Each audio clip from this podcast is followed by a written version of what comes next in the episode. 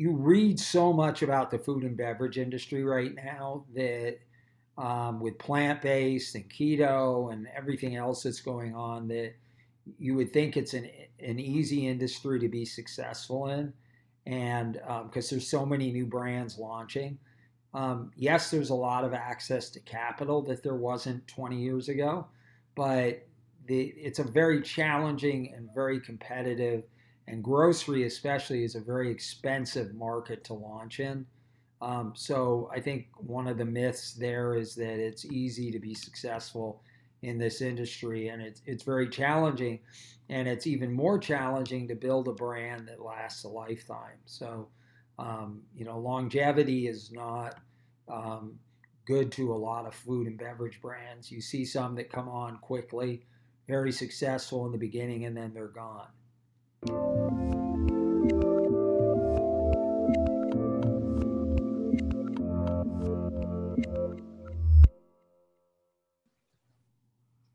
everyone, this is Devin Miller here with another episode of The Inventive Expert. I'm your host, Devin Miller, the serial entrepreneur that's grown several startups into seven and eight figure businesses, as well as a founder and CEO of Miller IP Law, where he helps startups and small businesses with their patents and trademarks. You ever need help with yours, just go to strategymeeting.com, grab some time with us to chat, and we're always here to help. Now, today we've got another great expert on the podcast, uh, Jeremy Smith. And uh, Jeremy's going to be talking about a little bit about uh, experience, um, particularly in the food and beverage industry, which is a lot of areas where uh, people tend to uh, have different products. Um, and a part of that will be talking a little bit about uh, picking the right brands or how you go about picking the brands, what the strategy is for co- companies like Costco and others, and how you position yourself and how you dig down into the brands.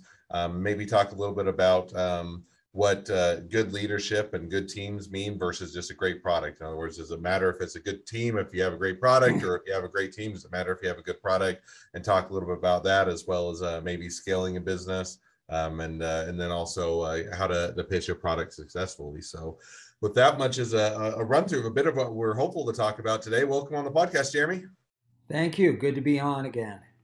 Absolutely. And for those of you that didn't catch it, we do also, we had Jeremy on earlier, um, the other podcast uh, series that we do, the Inventive Journey podcast series. So if you uh, definitely uh, invite everybody to go and check him out there and uh, catch his episode if you want to learn a little bit more about uh, Jeremy's background. But for today, for those that either don't have time or didn't catch the other episode or say, hey, I just want to hear the expertise, um, what you, introduce yourself a bit to the audience, give let us everybody know a little bit about why you have experience in in this area. Yeah, so we work with uh, food and beverage brands to help them get into uh, Costco. That's the only retailer we work with.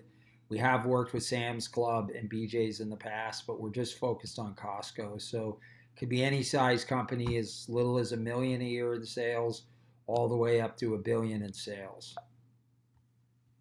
Awesome. No, and that uh, sounds like a, a, an interesting and uh, interesting company, and uh, one that uh, certainly could uh, help a lot of people out. So, well, with that, um, so now let's dive into a, a, bit of the area of expertise. And one of the things that I think I'm sure will be of interest to people, especially if you're in the food and beverage industry, but even in the industry in general, and you're trying to get into businesses like a Costco or a Walmart or others that are looking, whether it's beverages or other products, is to kind of how they go about positioning their product or how they go about positioning themselves for success. And so, you know, in that position, how do they, what is the criteria that ways that they go about deciding, and same with you and, and helping to, to craft that, uh, what products are good or which ones should work or what should they focus on or kind of what is are some ideas as to how you, if you how to go go about tackling that yeah, so you know, um, obviously, I've been doing this for uh, 23 years, and a lot has changed.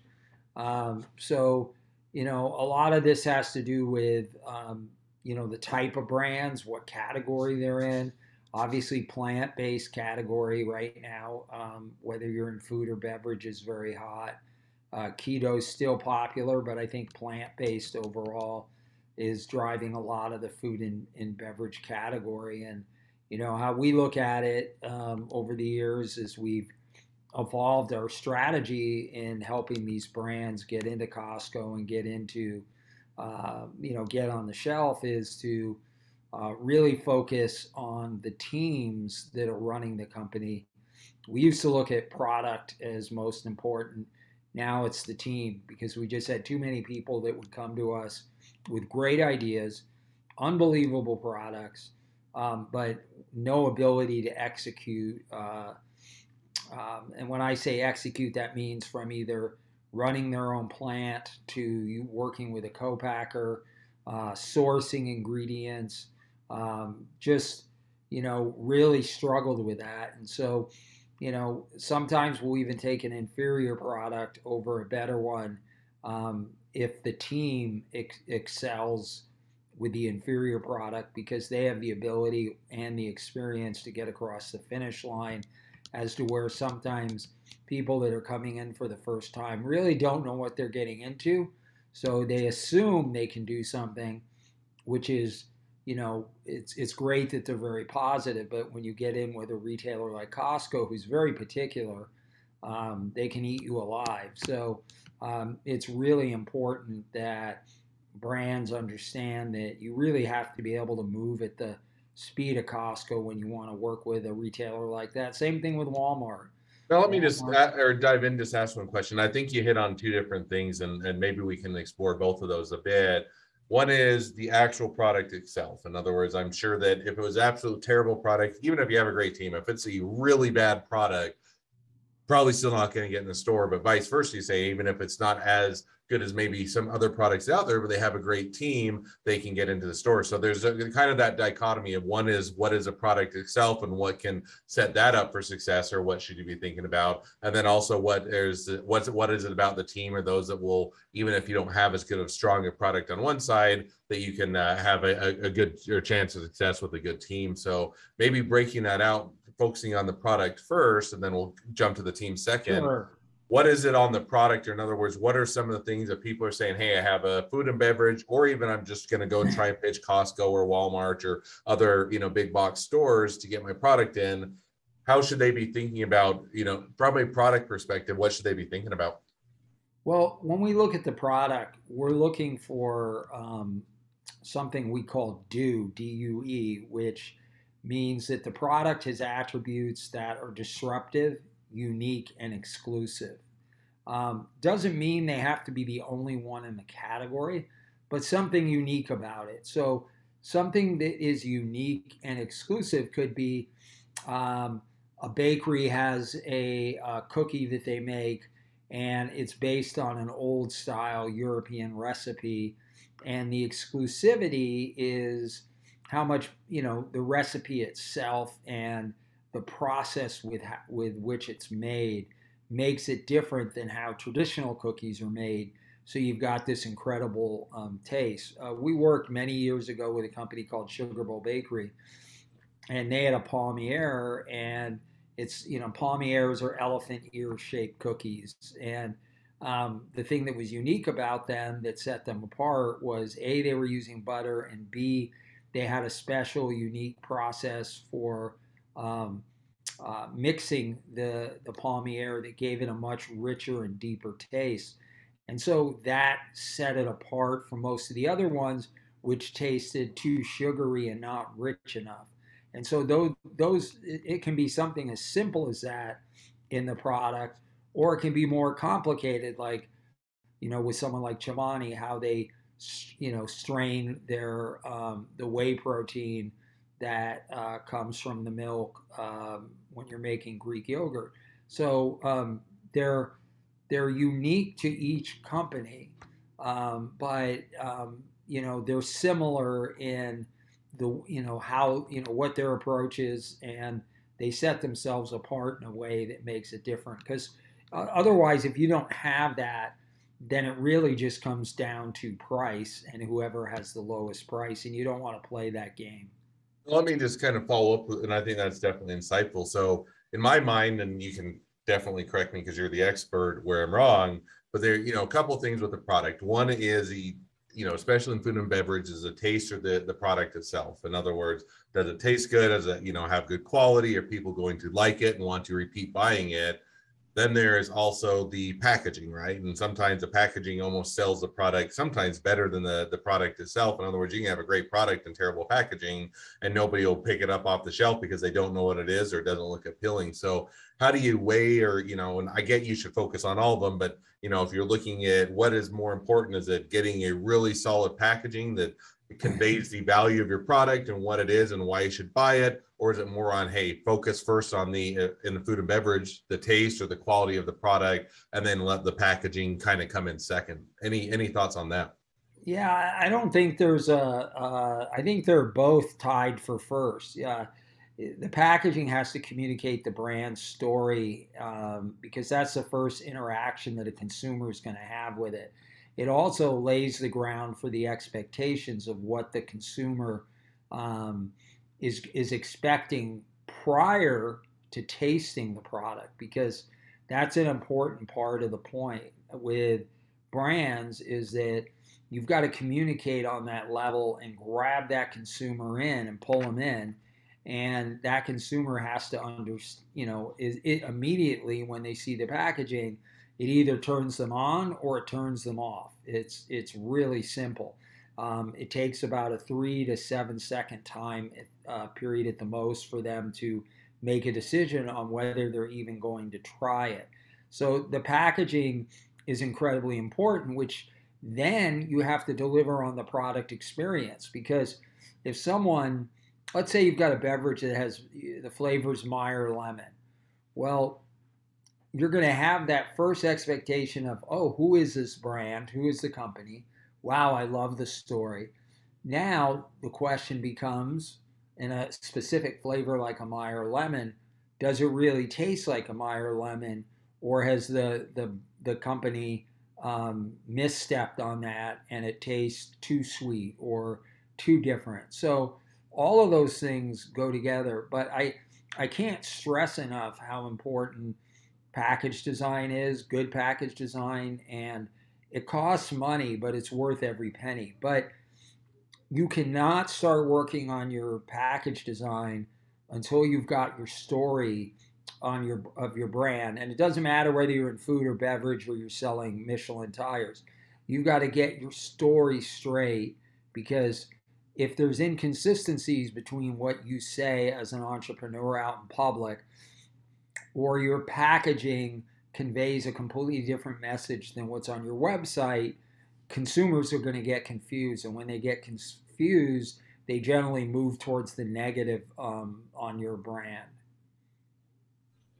No, I think that that certainly makes sense. Now, I just I and half of this is just as much curiosity as anything else. Is on the packaging, you know, is it and I, I am assuming, but I, I don't know that it, maybe the taste in the of the public and the consumers may evolve over a long period of time. But as of you to think of today, is it more of the conveying the story of your product? Is it conveying what the product is? Is it simple? You know, is it certain color schemes? Kind of, you know, I'm sure it's different for every product and, you know, how you want to convey it. But if you're thinking kind of as core principles and saying, okay, I've got a rock solid, great product, tastes good, or, you know, people are going to want it. once they actually, you know, pick it up and try it, they're going to love it. But if they're saying now I got to convey that in packaging, you know, should what should you be thinking about as the, the core themes for packaging?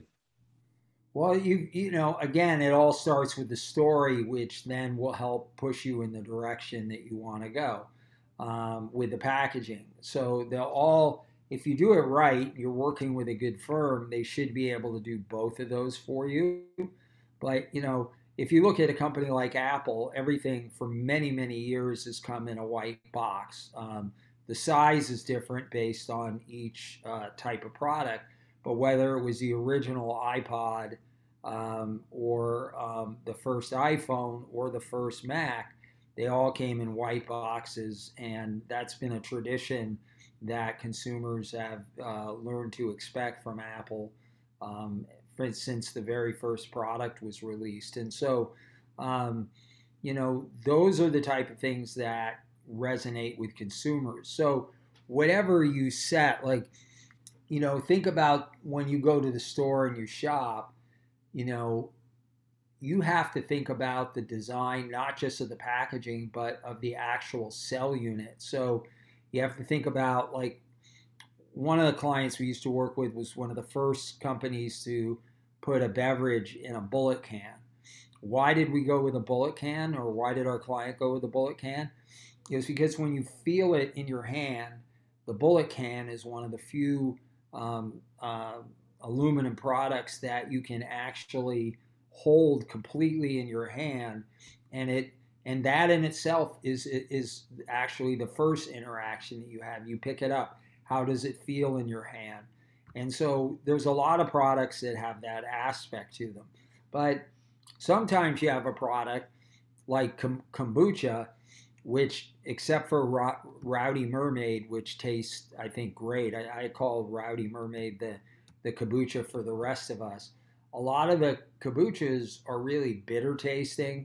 Um, some have too much alcohol, some are too sweet, but it's a very unique taste. There's no other beverage that tastes like kombucha. So, um, you know, that that's a case of an item that, in spite of its kind of gnarly taste, if you will, um, and I know people that really love kombucha think I'm crazy, but for the rest of us, it, it's it's an acquired experience without a doubt. But that was a product that couldn't sell itself necessarily on taste because it had such a different taste. So they didn't really talk about taste. They talked about probiotics and the health benefits of the beverage overall and and the usage. So they stayed away from talking about the taste more than more than you might with a um, a, a, normal beverage. Make, that makes perfect sense. So so now with that, we've kind of gone over a bit of you know here's the product, you should consider, you know, first get the product, get a good uh, product in place, then get the packaging, tell the story, make sure you understand that, can well convey it. Now, the other thing that you hit on is okay, get all of that. And let's say you have a great product, you have great packaging. And the thing that you mentioned I thought was interesting is, you know, we talked a little bit before the podcast was that even with all that, you can have a great product. And if your team is not in place or isn't a good team, you're still setting yourself up for a, li- likely failure. It's not going to have as a likelihood of success, and vice versa. You can not hit be perfect on the product or the you know the packaging, but if you have a great team, it can still be a successful product. So, what makes a difference in the team, or kind of how does that impact uh, be able to you know get a product into the stores or be able to get it on the shelves? Well, a, a good experienced team um, has the ability to execute at both um, a, a speed and precision that other teams don't have. And, you know, uh, a, a lot of that can be that they they already have previous experience, which helps them with the uh, process of getting into the grocers. Um, they could have great relationships, and then you know your your sales team is different than your manufacturing team. So you've you've you know the best breed of companies have great manufacturing facilities that are run by really strong people with strong backgrounds that understand processes and are able to organize and set up processes that allow them to be very efficient and can produce the product at a high level.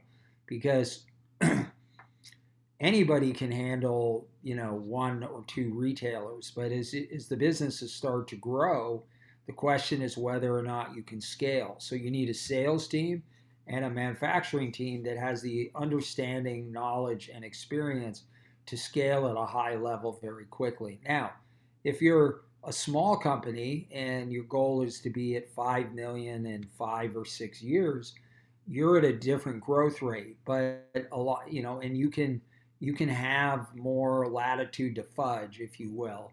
Um, but most brands, like Chobani's goal, I remember meeting with them. The first thing they said is, we want to be at a billion in sales in five years. And when people would hear that, they'd be like, "That's crazy. That's that's next to impossible." But they did it, and a lot of that had to do with the fact that the sales team was very aggressive. Um, they the management team knew how to get the best they could possibly get out of the manufacturing team so that they could meet demand. Because if you go out and do your job in sales, but manufacturing can't deliver, then you know you run into a problem where you have out of stocks on the shelves, and that gets very frustrating uh, for the retailer. and even worse, the consumer just walks away from it and just says, you know, I'm tired of this. Every I bought the brand, I came back, they haven't had it in three to four weeks. So there, there's when you really think about it, um, if you do spend the time to really think about it, there's a lot of moving parts to it that you need to think about how you're going to put the pieces in place so that you can, um, you know, hit the growth spurts. Too too often, what happens is people build sales plans based on other companies or business plans, excuse me, and that might not work for them. Um, they might not have the, the, the people that can execute on it, and that's usually what happens.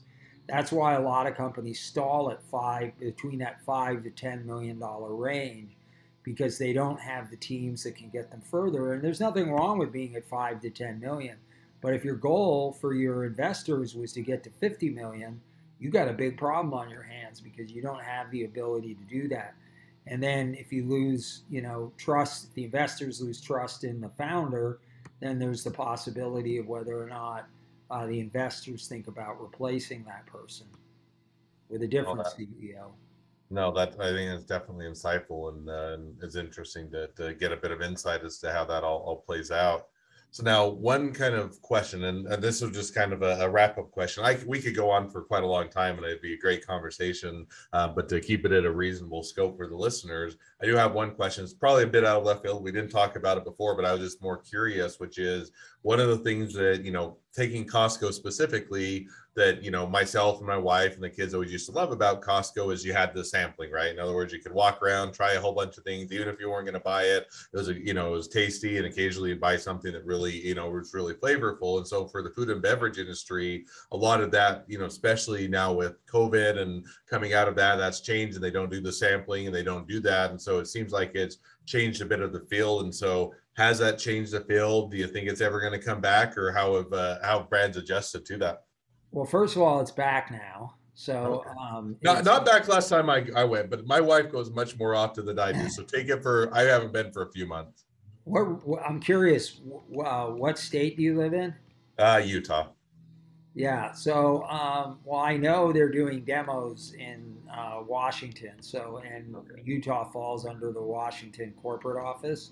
Hmm. So, um, they are doing demos up there now. So there, you know, there's always possible that there's a few buildings where they're not doing them right now, but most of the Costco regions um, are doing demos again. In fact, Canada, which has been without demos the longest, they just announced, I think it was last week or the week before, that they're starting to do them again. So the one thing Costco won't do is uh, because of allergy concerns is they won't demo any items with peanuts in them. So if you're and and that's a lot of items. So um, if you're, uh, you know, uh, five years ago they would, but they, they had something happen and now they want to protect, which is a good thing. Costco's always about protecting the member.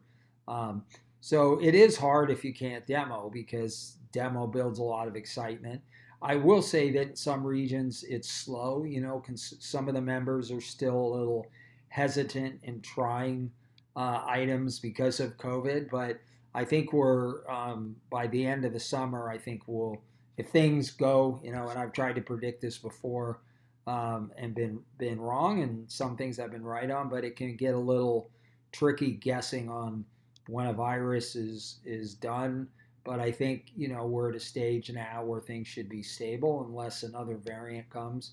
Um, we, we should be in good shape, and if, if that's the case, then you should be enjoying samples very soon in, in your local Costco. Awesome. Well, good to hear on all fronts. And uh, I, I, look forward to the day when I go back to Costco and I can see the samples. It may already be there, and I just haven't gone uh, recently enough to, to experience it. So it gives me a good reason to go back. So there you go. Well, with that, you know, as we're starting to wrap up the podcast, you know, for the in, inventive expert, I always have one, one question I'd like to wrap up the end of each episode. So we'll jump to that now, um, which is within your industry, within your area of expertise, what is one of the biggest myths that's out there? Um, that the there's there you read so much about the food and beverage industry right now that um, with plant based and keto and everything else that's going on that you would think it's an an easy industry to be successful in, and because um, there's so many new brands launching. Um, yes, there's a lot of access to capital that there wasn't 20 years ago, but the, it's a very challenging and very competitive, and grocery especially is a very expensive market to launch in. Um, so I think one of the myths there is that it's easy to be successful in this industry, and it's it's very challenging, and it's even more challenging to build a brand that lasts a lifetime. So, um, you know, longevity is not um, good to a lot of food and beverage brands. You see some that come on quickly, very successful in the beginning, and then they're gone. Saying no, and that's you know that, that, that, makes sense. I think that one is i'm sure it's hard to be continue to stay relevant because mm-hmm. people's tastes change. They always want to try something new. They get tired of something else. And so to be one of those brands that can be sustainable and actually not just be a bit of a flash in the pan and also just recognizing it is a pretty competitive. I mean i think that everybody has their idea for hey this would be a great food or great product. And everybody wants to try it and things would be fun and exciting. And yet to have that understanding of no it, it does take a lot of of work and and, and the back end and teams and everything else to be successful is definitely a, a good uh, myth to bust. So it's and good to good to know. So with that, if people are wanting to reach out, if they want to be a customer, they want to be a client, they want to be an employee, they want to be an investor, they want to be your next best friend, any or all of the above, what's the best way to reach out, contact you, or find out more? Um, either our website uh, at launchpadgroupusa.com or LinkedIn or you know they can just call us at 650-576-8803 but any of those places um, we're we always try and respond uh, within 24 hours or less. Awesome. Well i definitely encourage people to, to reach out contact you if you have a food or beverage that you're needing some expertise and some help with to get uh, into these stores. Definitely a good resource to have well, thank you again for coming on the podcast. It's been a fun. It's been a pleasure. Now, for all of you listeners out there, um, if you could uh, leave us a review, leave us a or share, click share, review, and uh, and make sure that everyone finds out about all these awesome episodes, and uh, make sure that uh, we can share this with expertise with as many startups and small businesses as we can. And uh, with that, if you ever need help with patents, trademarks, or anything else with your business, certainly feel free to reach out to us at Miller IP Law. Um, just go to strategymeeting.com, grab some time with us to chat, and we're always here to help. Well, thank you again, Jeremy, for coming on the, the Inventive Expert and wish the next leg of your journey even better than the last. Thank you.